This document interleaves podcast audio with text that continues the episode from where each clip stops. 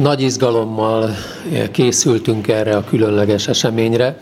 Tavasszal került volna erre sor Esztergomban, és hát akkor tetőzött a, a járvány, tehát biztonságosabbnak láttuk akkor, hogy elhalasszuk és hát most jött el az ideje. Persze akkor arra gondoltunk, hogy szeptemberben már újra együtt lehetünk, és a szokásos módon, hagyományos módon ünnepelhetjük, hogy a diákok elkészültek a munkáikkal. Hát sajnos nem így lett, mert a nyár után ugye a járványhelyzet újra fellobbant, tehát úgy döntöttünk augusztus utolsó napjaiban, hogy digitális platformon fogjuk megtartani ezt a konferenciát. Azért is érdekes ez a program, mert több iskolát fog össze, több településen, Esztergom, Budapest, illetve Szentendre, tehát nem egy iskolának az ösztöndíj programráról van szó, hanem a három középiskolának együtt. Így van, sőt négy, idén még a Jászberényi Terplán Zénó Ferences középiskola is részt vett a programban, tehát négy középiskoláról beszélünk.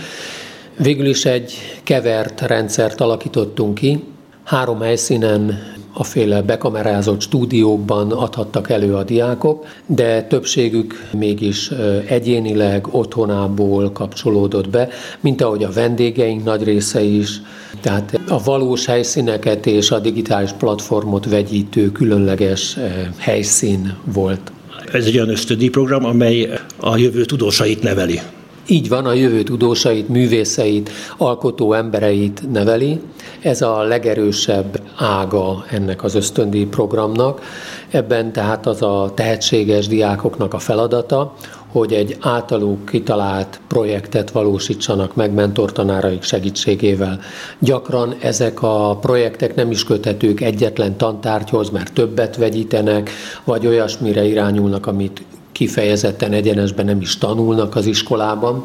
A győztes projektek egyike is egy tanulásmódszertani projekt volt. Ez a diákunk, Csobán Zsófia a Szent Angéla Ferences gimnáziumból, egy a tanulás módszertanról készített projektet, és ennek mint egy melléktermékeként előállított egy nagyszerű tanítási segédeszközt, egy 40 oldalas füzetet, amelyik eh, a 9 diákokat támogatja majd abban, hogy a tanulás módszereik olyan kifinomultak legyenek, hogy öröm legyen nekik a tanulás. A másik nagydíjas projekt Meleg Péter, a Szentendrei Ferences Gimnázium diákja, ő az Iharkúti lelőhelyet mutatta be, de olyan részletességgel, alapossággal, tudományos felvértezettséggel, hogy az értékelő lektor az azt mondta, hogy ez egy kész BA-s diploma munkának is megfelelne amúgy.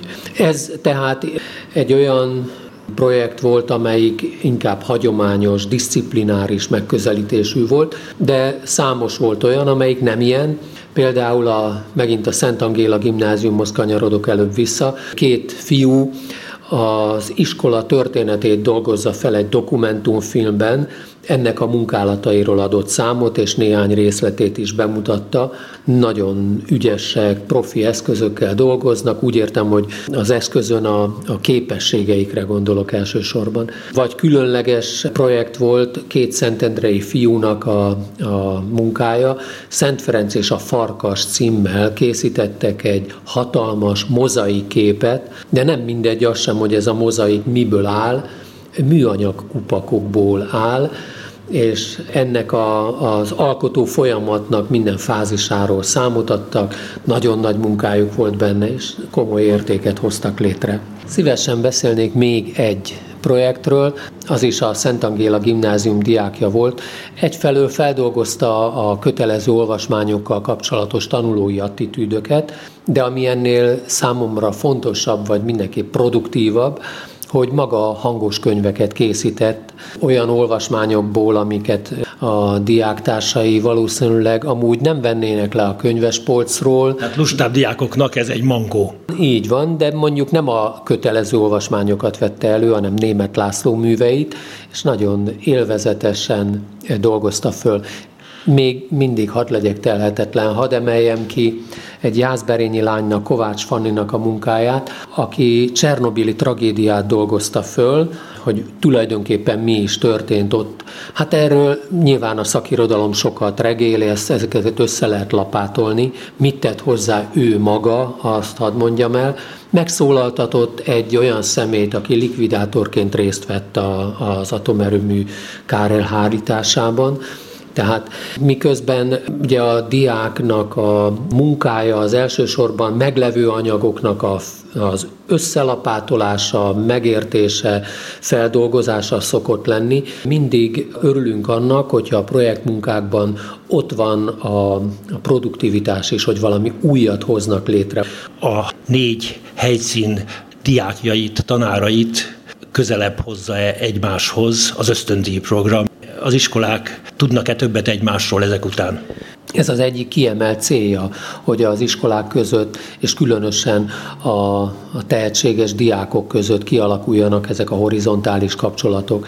Sajnos a projektnap ezzel a digitális technikával ebben most megrövidített minket, ennél sokkal gazdagabb szokott lenni az együttlét. Elsősorban a téli kommunikációs tréning szolgálja ezt, ahol tényleg élménydús három napon mennek keresztül együtt a Ferences tehetségek. Remélhetőleg a téli találkozó már nem virtuális lesz. Még azt kérdezném meg, hogy a résztvevő tanároknak, mentortanároknak ez egy mekkora áldozat? Ez egyértelműen áldozat, de egy olyan áldozat, amit szerintem egy vérbeli pedagógus szívesen vállal, hiszen itt arról van szó, hogy vannak diákok, akik őket kiválasztják arra, hogy segítsék őket, olyan területen, ami iránt különösen érdeklődnek, tehát ilyenkor igazán csillogó szemű diákokkal lehet együtt dolgozni, és a tanárok is irányíthatják ezeket a projekteket úgy, hogy a maguk sajátos érdeklődése, úgy szoktam mondani, mániája, az megjelenhet végre, hiszen annak amúgy a közoktatás nem igen nyújt terepet, lehetőséget.